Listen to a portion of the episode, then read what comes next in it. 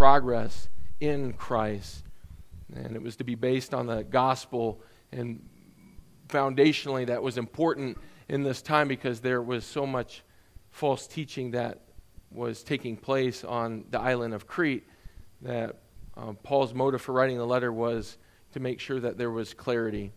And so he, he features this faith, this sound faith, and a sound faith is a growing faith, and a growing faith leads to growth in God's truth and godliness. And in that final verse, verse 3, we see Paul foster the hope of eternal life. The life giving message of the gospel was committed to Paul as a divine trust by God to encourage hearts with hope. And so ultimately, the motive of this letter emphasizes that God's elect are going to come to faith, that they're going to be nurtured and grown in their faith as they're discipled, and the hope of eternal life and um, all this will yield godly living and God's glory will be promoted. And, uh, promoted. and so we've had a chance to look at the ministry messenger, we've seen the ministry motive, and now what will come next? Well, to find out, we got to go to the book of Titus and verse 4 to continue our study. Uh, Titus together. Here it is, starting in verse 4. To Titus, my true child in a common faith, grace and peace from God the Father and Christ Jesus, our Savior. Verse 5 For this reason I left you in Crete, that you would set in order what remains and appoint elders in every city as I directed you.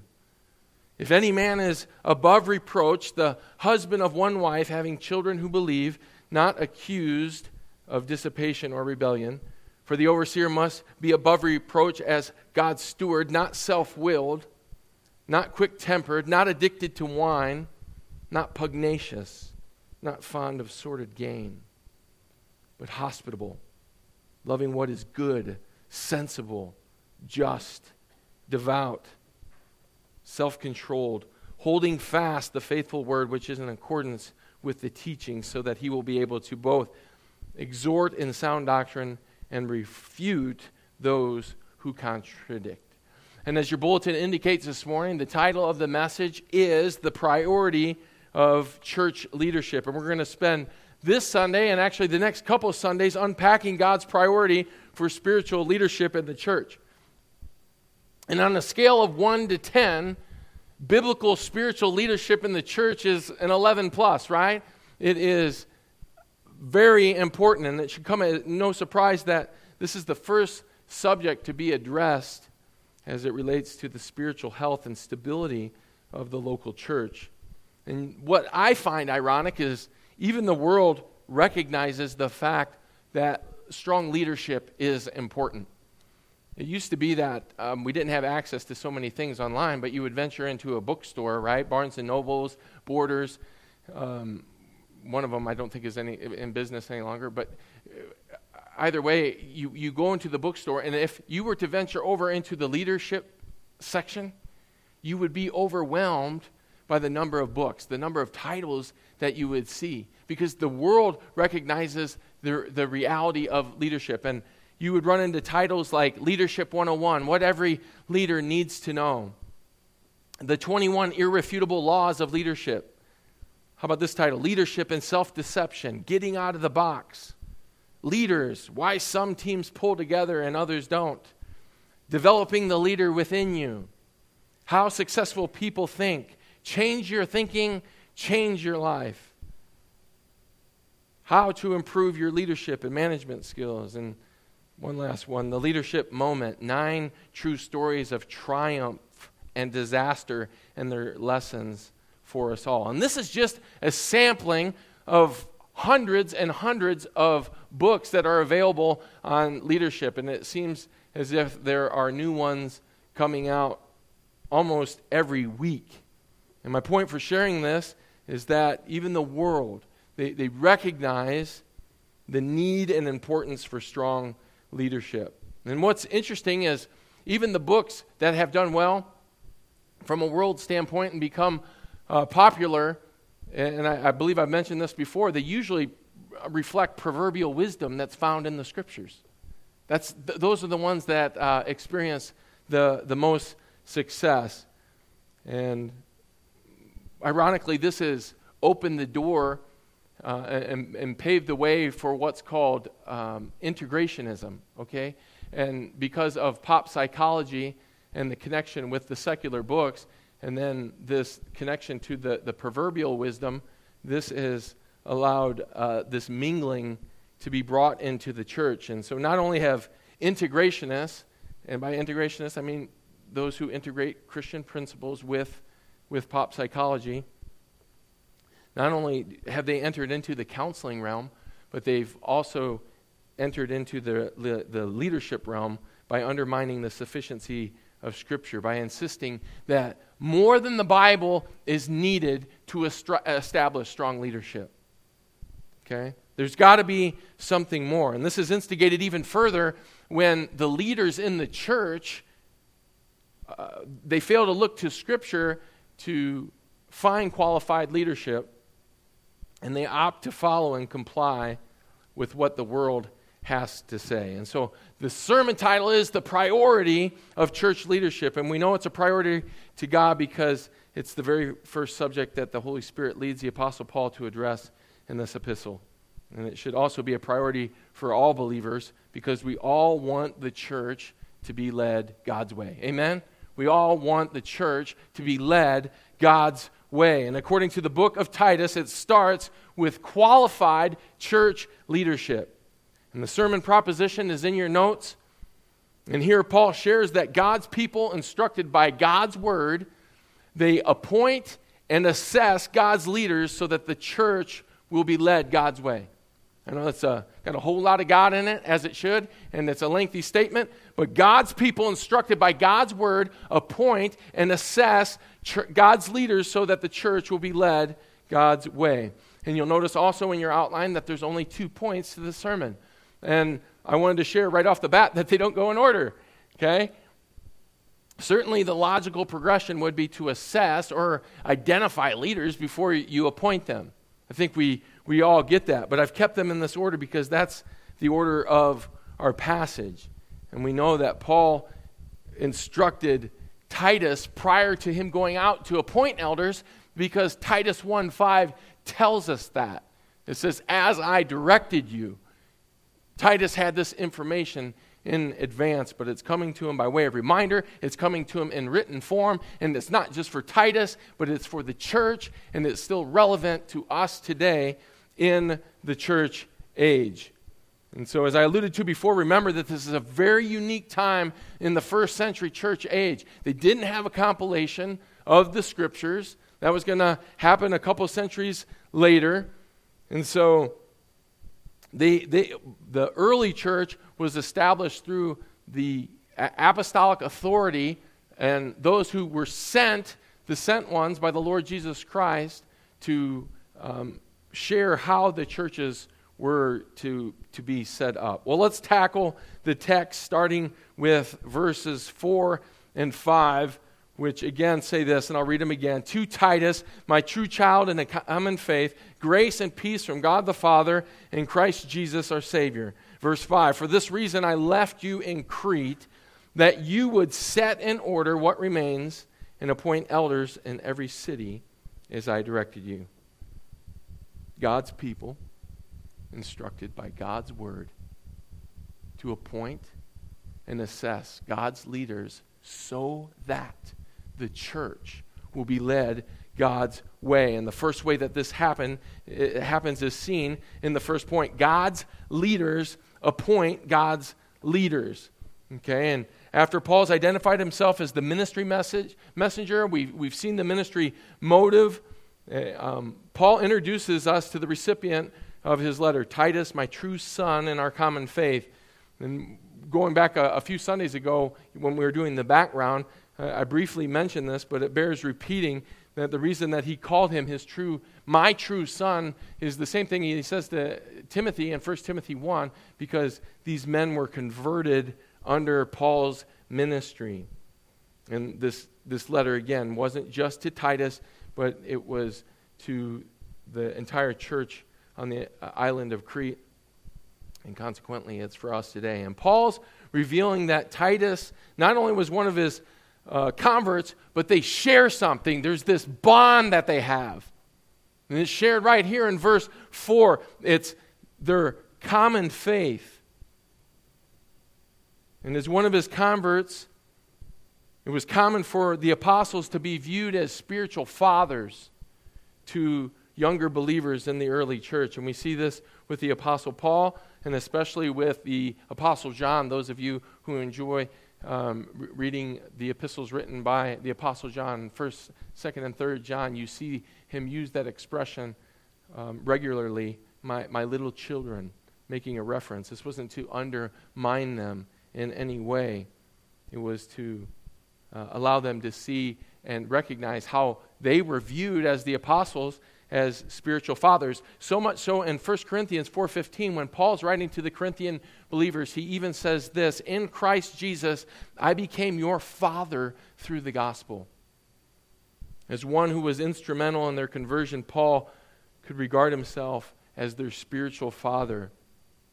So also was this true of his disciple and friend Titus.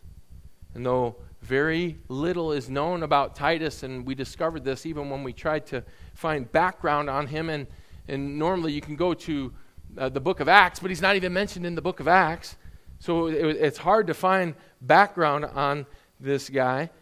But we do have this significant statement that they shared a, a common or a shared faith. It's a, the Greek word koine. Okay, and you've heard of koine Greek, which is what? Common Greek. That was the, the regular Greek that they spoke. And so this is significant because Titus was a Greek Gentile. And this gets affirmed for us in Galatians chapter 2, verse 13. And we know that Paul was what? A Hebrew of Hebrews. And all of a sudden, he's talking about this shared faith. And this is that great mystery that is revealed in Ephesians chapter 3 as the walls were torn down, as, as the, the mystery was revealed through the gospel that the Lord Jesus Christ was bringing Jew and Gentile together. And so, in terms of background, race, culture, religious tradition, Paul and Titus couldn't be any more different. They are polar opposites, right? But then through the gospel, through the grace of a, a, shared faith, they were brought together because they had come to believe in the same great Savior and to participate equally in the same great salvation. And this situation is gloriously the same today. People are often discriminated against uh, on account of their race or perhaps uh, where they live, their level of income. Maybe it's a criminal record or some other thing that promotes prejudice amongst people. People are sometimes even denied basic human rights. But no one, no one is ever treated that way when they come to faith in the Lord Jesus Christ. And perhaps some of you have uh, taken notice, if you're a sports fan, then it's dominated the news, just even about the racial remarks of Clippers owner uh, Mr. Sterling, right? And um, uh, just just awful awful remarks. But um, one thing that it's reminded me of is his tremendous need. That brother needs it. He's not brother, but that man needs a go- he needs the gospel. He needs the gospel in every single way. And I don't want to make light of his comments, but I would have to say the level of racial hatred between Jew and Gentile in the first century church would certainly make this situation look like a cupcake fight. It would. It, it, it would share a lot of perspective. And so, what God has done through the gospel gives us great hope for those who who sin by being racist, those who are prejudiced against people in this world. And praise God for our common faith. A faith that declares that no matter what our connection is to our pagan religious background, no matter how much we make, no matter what the color of our skin might be, whatever our sins have been in the past, whatever our crimes against humanity might have been, we all are given the same great welcome when we come to faith in Christ. We are given equal share in the blessings of His grace. We're united to every other believer in the bonds of a common faith. And Paul knew this, and Titus knew this as well. And now they were together ministering in a common faith. It's absolutely beautiful. Well, we see, we'll see the connection to appointing leaders as we continue, but certainly a vital foundation would be to share a common faith, right? That's, that's absolutely critical. Let's finish with verse 4. It was common in New Testament times in personal correspondence to bring your greetings to a close with a benediction, an expression of encouragement. And Paul's benediction is distinctively Christian. He says, Grace and peace from God the Father and Christ Jesus our Savior. And as a Christian, Titus already knew about the saving grace of God. He'd been introduced to the saving grace of God. But Paul also shepherded him and discipled him to allow him to know that grace is certainly needed beyond salvation, right?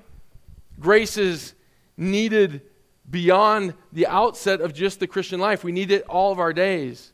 In all parts, salvation is a fruit of God's unmerited favor, yet we also need grace for his strength and for his help, grace to f- forgive, grace to serve, grace to endure suffering, grace to endure affliction, grace to persevere. And Paul, when he's writing this letter to Titus, who has this daunting task of going out and establishing these leaders in the church, was letting him know that he was going to need God's grace in order to do that.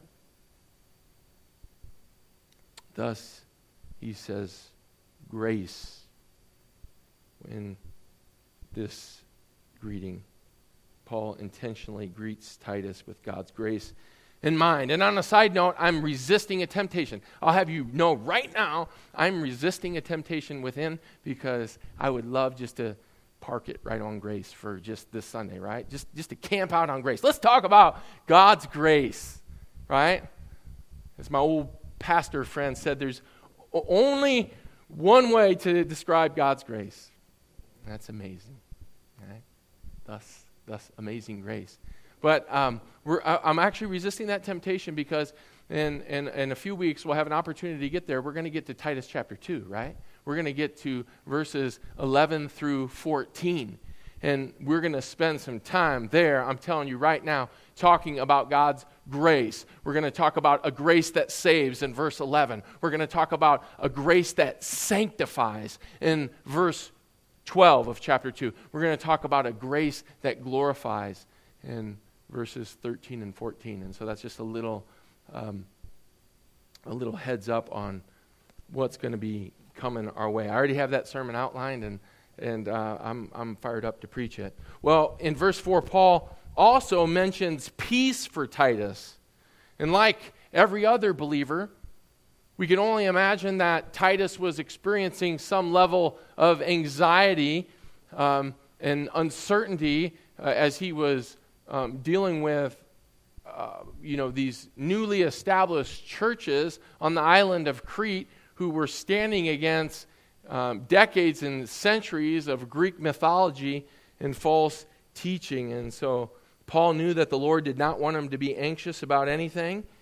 And Paul wanted to, to encourage him, and I'm sure in some small way, Paul reminded him not to be anxious about a- anything, right? That same uh, reminder that we get in Philippians 4, uh, verses 6 and 7, right?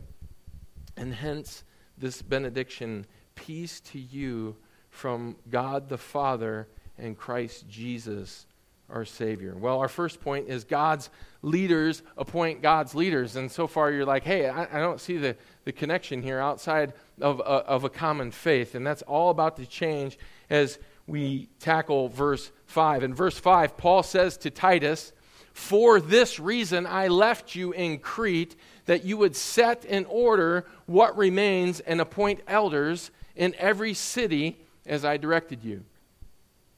For this reason, and we see this expression used in Scripture, and it's not pointing back this time. Sometimes it's pointing backwards. And so, if you're someone who likes to write in your Bible, like I do, if right above for this reason, or your translation, translation might say for this cause, or if you have the ESV, it says is why, you can draw a little arrow pointing to the right. The purpose for having left Titus in Crete is explained through the next clause that you, Titus, would set in order what remains. And the main verb set in order is a hapax legomena. It's the only time that it is used in the entire New Testament right here. And the word carries with it this idea of supplying something that is lacking. And it's connected by the conjunction and before the, we get to the phrase appoint elders in every city. And so if you're reading this, you might think as he says, um, to, to set in order and to appoint elders that he's being asked to do more than one, thre- more than one thing. But in the Greek, um, this, this conjunction is what's called an epi-exegetical conjunction. And it's epi- epi-exegetical usage is an additional usage. And so the verse can actually be rendered this way to set in order what remains or to set in order what is lacking, namely, that you appoint elders in every city. And this makes the most sense as there's no other purpose or description that's given here. It was about appointing elders. Titus was to appoint elders. And up to this point, you'll notice that I've made reference to uh, church leaders only. And, and I've done that intentionally because there are three different words in the Greek that are used to uh, describe the office that's being described here in Titus chapter 1 and also in 1 Timothy chapter 3. You have um, episkopos, right? And, which is where we get the word for, uh, or is the root for the Episcopal Church. Episkopos actually means overseer in the Greek. And then there's another term called uh, presbyteros, which is translated elders. And those are the two uh, predominant terms that are used to describe the office. There's actually a third one, and it's this it's poimen. And poimen is translated shepherd. Okay? And, and, and Ephesians 4.11, I believe that's it. That's where it, uh, uh, some as pastors, uh, some as evangelists, okay, that's where poimen is, is used. And so I'm sharing this with you because um, this is the office that is being talked about. And Paul uh, is encouraging Titus to address this office specifically. And so we're not talking about um, uh, any other thing than that. And we're, we're talking about a certain office of leadership. And I wanted to let you know that those terms can be used interchangeably okay, throughout the entire New Testament. And that's very important. Let me tell you why. Because there have people, people have drawn distinctions between them, and as a result, it leads to a very um, skewed church ecclesiology. Okay? And then you have people who are designated with both. There's two offices there's elders and deacons. And we're going to get to deacons uh, at a later point and cover that ministry specifically. But I want to talk today, we're talking about um, elders, okay? And so, yeah, there's, um, uh, it, it's important. And something uh, very important to note in the Greek as well with presbyteros, which is our team. Oh, I didn't mention this. Um, that whenever you see um, episkopos for overseer, that's actually a reference to the duty of the office. That's, that's what elders do. They provide oversight. And when the, the reason that they use uh, presbyteros is elders, and that's um, a term that's been brought in even from Jewish um, uh, uh, synagogue officials, um, elders, it, it, it is a term of honor. It is a term of dignity that is associated with the office. And so that's why both get used. But there's something important that we need to see. Presbyteros is in the plural. Titus was to appoint, establish a plurality of elders in each church. And how is plurality defined? It is the state of being plural. Okay? It is not singular. It is a biblical practice for a New Testament church to have more than one elder. And there are those rare exceptions with church plants where one elder might lead for a season, but the path of wisdom encourages that other godly and growing men who aspire to the office will be pursued as soon as they are available. And Proverbs 11:14 says this, without guidance people fall. That's everybody in this room and on this planet. Without guidance, people fall. And that's elders too. Then it goes on to say, there is victory, there is safety in a multitude of counselors. And that's why it's so important to have a plurality of elders. We, we, don't, um, we, we, we don't naturally see our blind spots, right? We need other people to help us see where we can't, or they're aware of other things that are going on in the church. And so there's victory that comes. Not, uh, you know, to, to, to be one elder, um, man, to, to, it's, it's impossible. I, I cannot see behind me right now. Somebody could have plotted an attack this morning on me. I would not know that it's coming. But if, if, if I have another brother, if I have a couple other brothers, and I do, they're, you know, where they are, they're, they're sitting right here amongst me. And there's multiple eyes that if a gunman were to come right out of the back trap door by the drum kit over here, there is one. There's a door right back there. And somebody were to come, everyone would say, Pastor John, get down, right? Or you would all run for cover and protect yourself first, and then that, you know, you, you, would, you would help me out. So, this verb translated appoint can also be rendered put in charge or designate.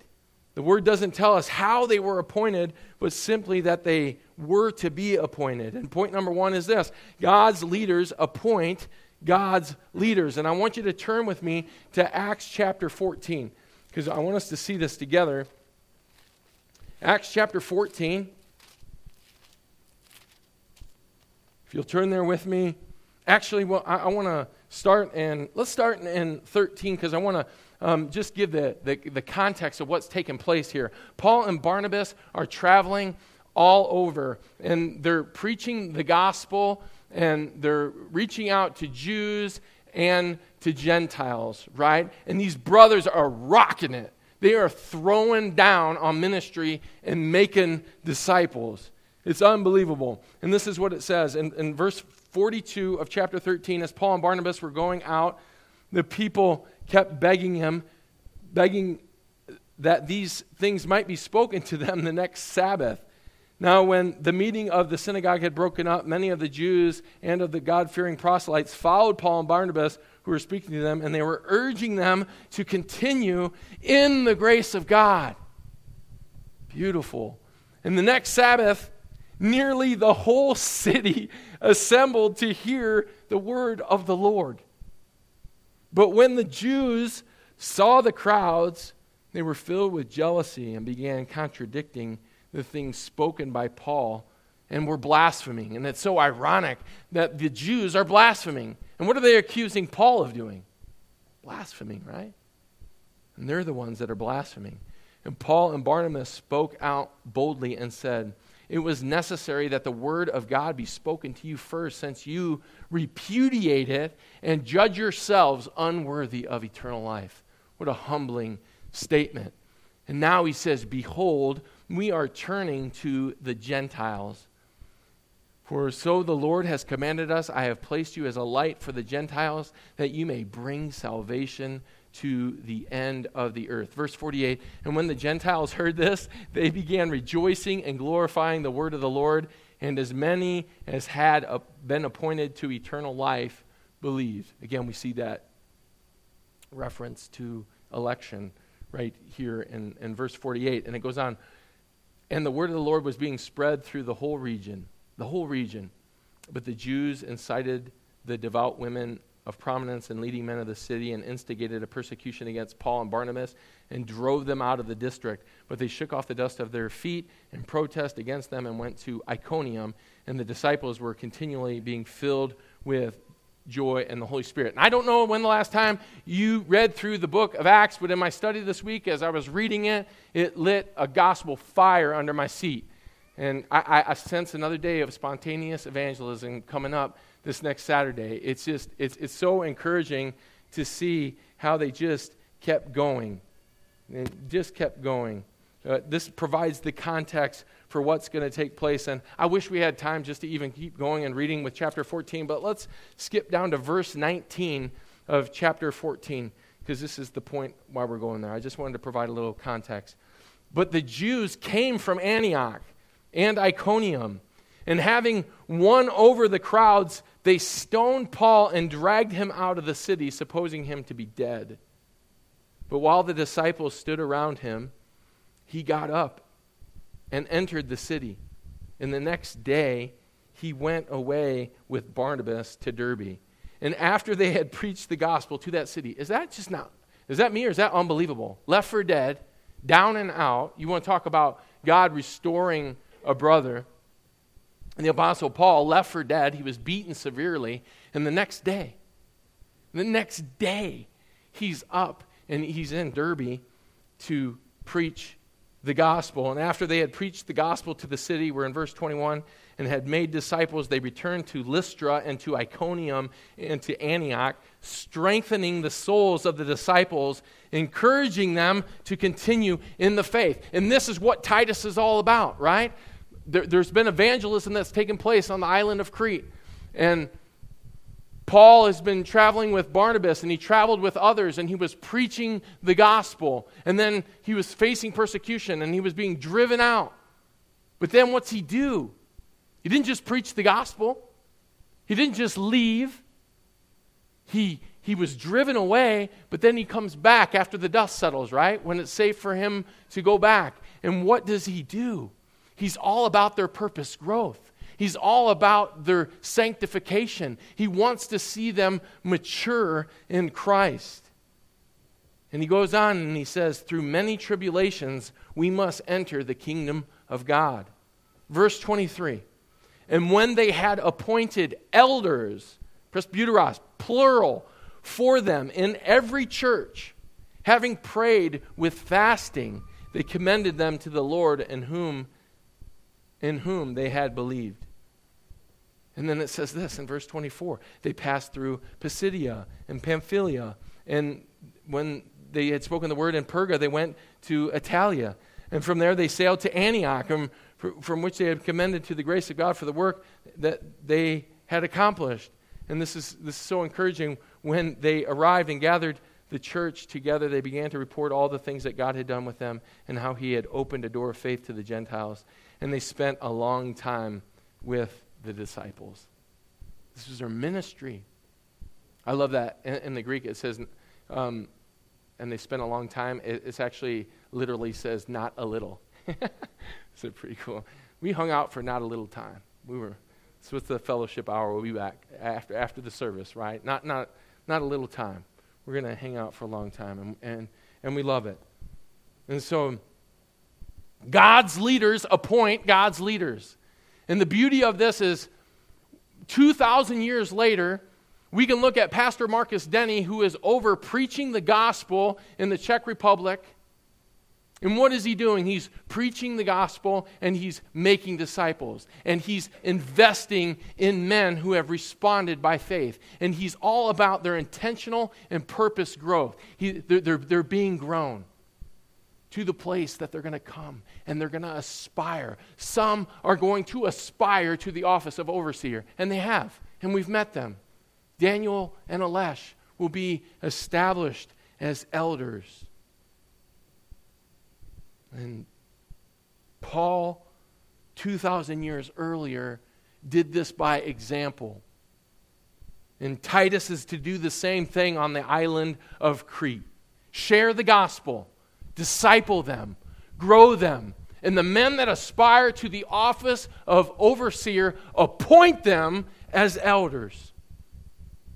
And verse 5 finishes this way For this reason or purpose, I left you in Crete that you would set in order what remains or supply what is lacking, namely, appoint elders. And here is the end of the verse in every city.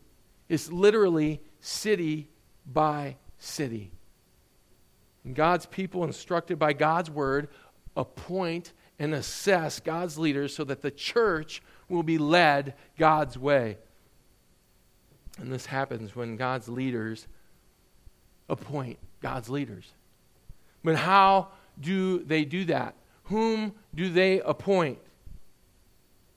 What or who determines whether or not someone is qualified to be appointed as an elder, pastor, overseer?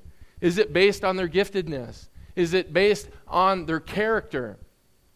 Is it based on a combination of the two? Is it reserved for men only?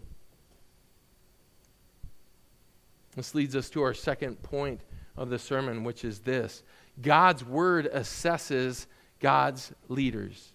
And here in Titus 1, verses 6 through 9, the Holy Spirit led Paul to record the qualifications for church leaders. And by leaders, I mean those those three terms that are used interchangeably elders, overseers, and pastors, which is a reference to the same office.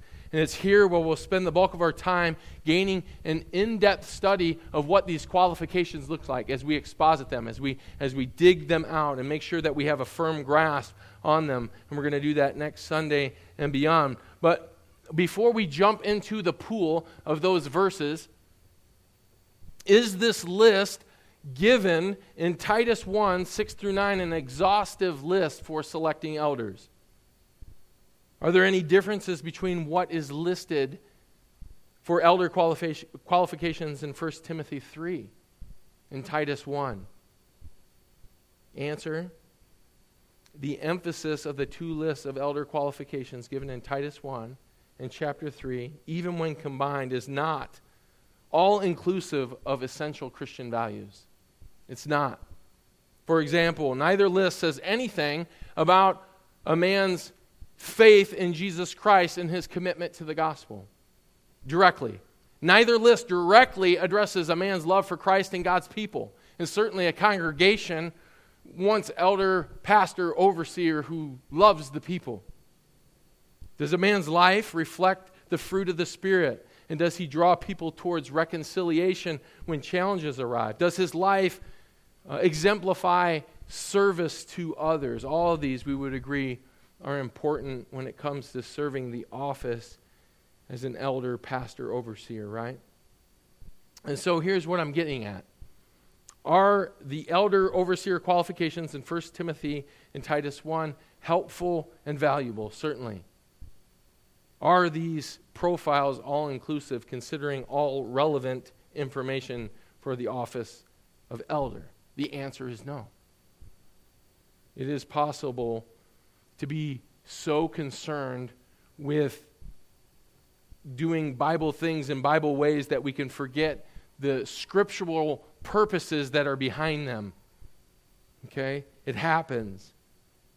And a man who is not deeply spiritual will not fulfill God's objectives, even if he meets the list on uh, a list, the profile list found in 1 Timothy 3 and Titus 1. The church must see the full scope of what God's word says about the biblical purpose of leadership, which certainly goes beyond these character profiles. And you guys know this. You guys know this. And it's no secret that this church has had to transition in leadership even over the last 18 months. And as I was going back and, I was looking to see if there was any uh, purpose instruction. Um, 1 Timothy 3 or Titus 1, I was um, just probing to see when the last time that it had been taught. And um, there's a message that was preached on September 12th, or September 9th of 2012. And Pastor Lance Quinn came to the church. How many uh, were here for that sermon? Do and remember, can I see your hands? I just, just, just to get an idea. Yeah, uh, uh, uh, the, a large majority of you were here for that message. And who can tell me what passage that he preached on that Sunday? Anyone remember what passage he preached on that Sunday? That's a trick question, by the way, because he actually covered seven passages. He covered seven. It was a topical message that he, he taught on eldering. And it was seven passages that he wanted to bring to bear. Why? Because this church was in a place where you were going to nominate, you were going to identify men that could potentially serve as elders. And he, he, he, he didn't just camp out, did he, in 1 Timothy 3 or Titus 1. He eventually got to those, um, those uh, chapters when he was talking about character. But he also went ahead and he mentioned seven C words before he went to seven passages. And it was such a good message because he, he, he brought to bear the, the, the weight of God's word, the full perspective of what the New Testament said in, in, in, canonical order as it related to the elders. And, and some of you may not, uh, weren't here for the message, and those who were here, I just want to just refresh you with the C words because it, was really well done. Acts 20, 17 through 32, he said reflects the commitment of an elder. Galatians chapters 1 and 2, he said reflects the crucifixion and an elder's commitment to gospel faithfulness. Colossians chapter 1, he said reflects the completion as elders Uh, the word is completion as elders seek to present every person complete in Christ. In 1 Thessalonians 2 8 and following, he used the word caring, and he used the illustration of a nursing mother to take care of an elder was to be like a, a nursing mother taking care of the people. And he has eight kids in the LB names. That was crazy too. So, um, things I got to learn about Lance Quinn. And then he gets to 1 Timothy 3 and Titus 1, and he says that this reflects character, and he covered a quick overview. It was a very quick overview of the elder qualifications. And then he got to 2 Timothy 2.22, and he used the word cleansing because he said that an elder needs to be cleansed of being argumentative and, and promoting conflict in the church. He has to be one who promotes cleansing for people. And then in 1 Peter 5, 1 through 5, he said that this reflects clothing. And what he meant by that is that, um, that elders would be um, clothed with an unfading crown of glory if they, they, if they shepherd and they elder faithfully, right? If they honor the Lord Jesus Christ and magnify um, the great shepherd with their under shepherding, they will be clothed with an unfading um, crown of glory. So, what is my purpose for, for mentioning this? It's twofold. First, if you have not heard that message, I want to encourage you to go back to September 9th of 2012. If you want to write the date down, go back and listen to that message. And secondly, it's this it's our second point of the, the message um, reflects assessing God's word is used to assess God's leaders. And, and Lance Quinn's message, I believe, reflects the importance of using all of Scripture to define the big picture and purpose for church leaders. Okay, so that was just an aside, and, and I wanted to share that with you because I was so grateful. Um, it, it encouraged my heart just as, as you as a church meditated and reflected on those things as you considered the men whom I, am now partnered with in ministry, men who I, I love, and um, I'm so thankful. And the Lord knows my heart, and I praise God for them every week um, being able to, to serve alongside them. It's, it's, it's a great joy for me. Well, let's get back to our text, and um, I see that the clock is now officially against us. And we're going to conclude our time by setting the stage for our study for the next couple Sundays, okay? Let's, uh, let's, let's set the table, and then um, next week we'll come back together and we'll sit down and eat, okay? And this is how we're going to uh, set it up. God's Word assesses God's leaders. It does this by featuring the importance of looking intently at the character qualifications of the men who aspire to the office. And so it begs the question how is God's word used to assess or evaluate God's leaders? Our remaining four verses provide four specific ways. And I'm going to have these printed in the bulletin for you next week, so you no need to write them down. We're just setting the table, right? We're not eating yet.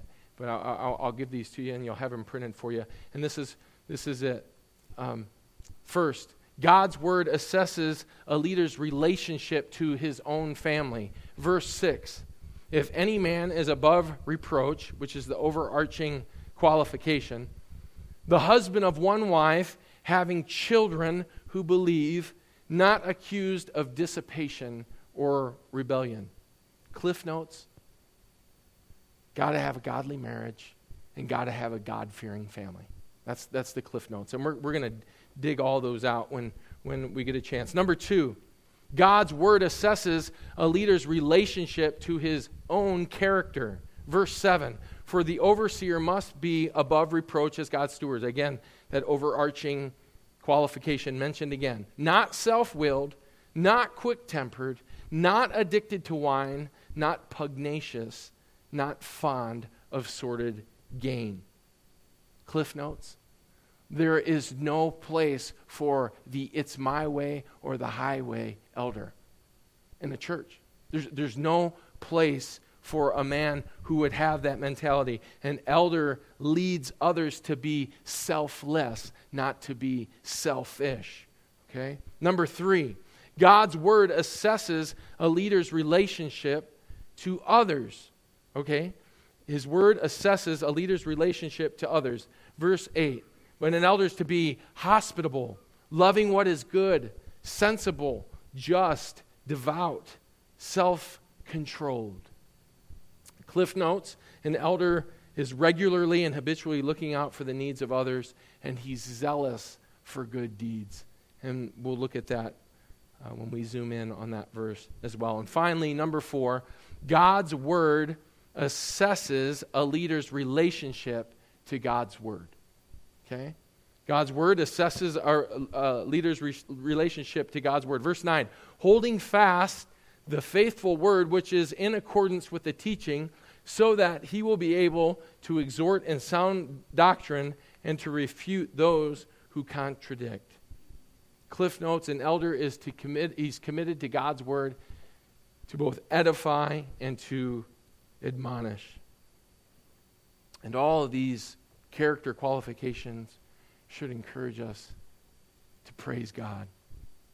Praise God that He can save sinful men.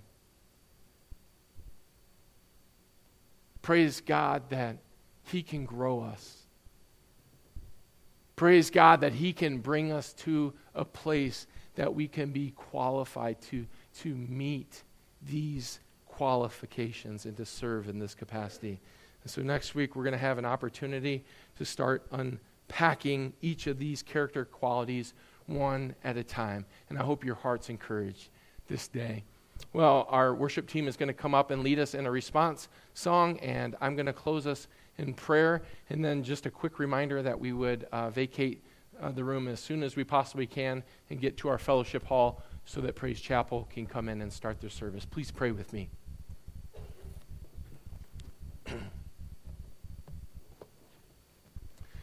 Gracious Father,